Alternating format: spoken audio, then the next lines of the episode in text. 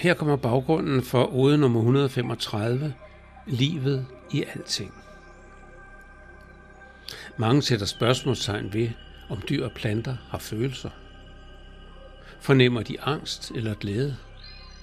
Mange vil sige nej, men ikke jeg.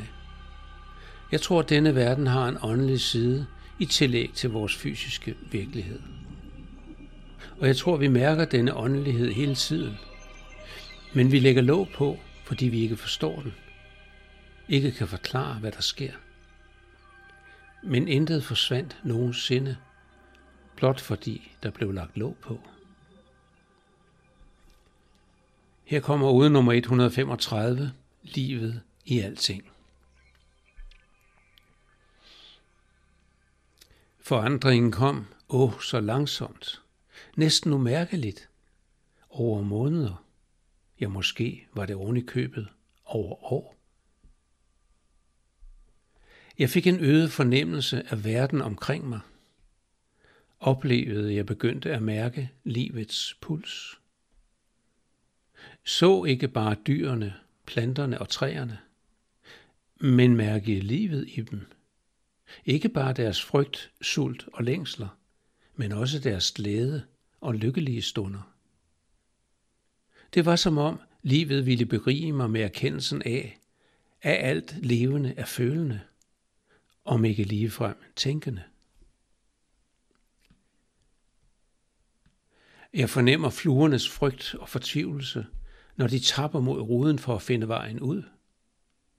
Og æderkoppens anspændthed, mens den venter stille i spindet, som den færdiggjorde, mens jeg lå i dynerne. Jeg fornemmer blomsternes glade hien efter solen, mens de strutter med farverne og trækker vand op af jorden i store slurke. Og jeg mærker græssets stille accept af, at jeg er nødt til at træde på det. Det er som om det siger, at jeg er skabt til at tåle presset, men tak for din omsorg. Mine fluesmækkere bliver nu kun brugt, når jeg skal klø mig selv på ryggen. Og i stedet styrter jeg rundt i stuen med et syltetøjsglas for at fange fluer og bier og hjælpe dem tilbage i det fri. Flyv ud og nyd livet i den korte tid, som I er blevet tildelt på denne planet, siger jeg til dem.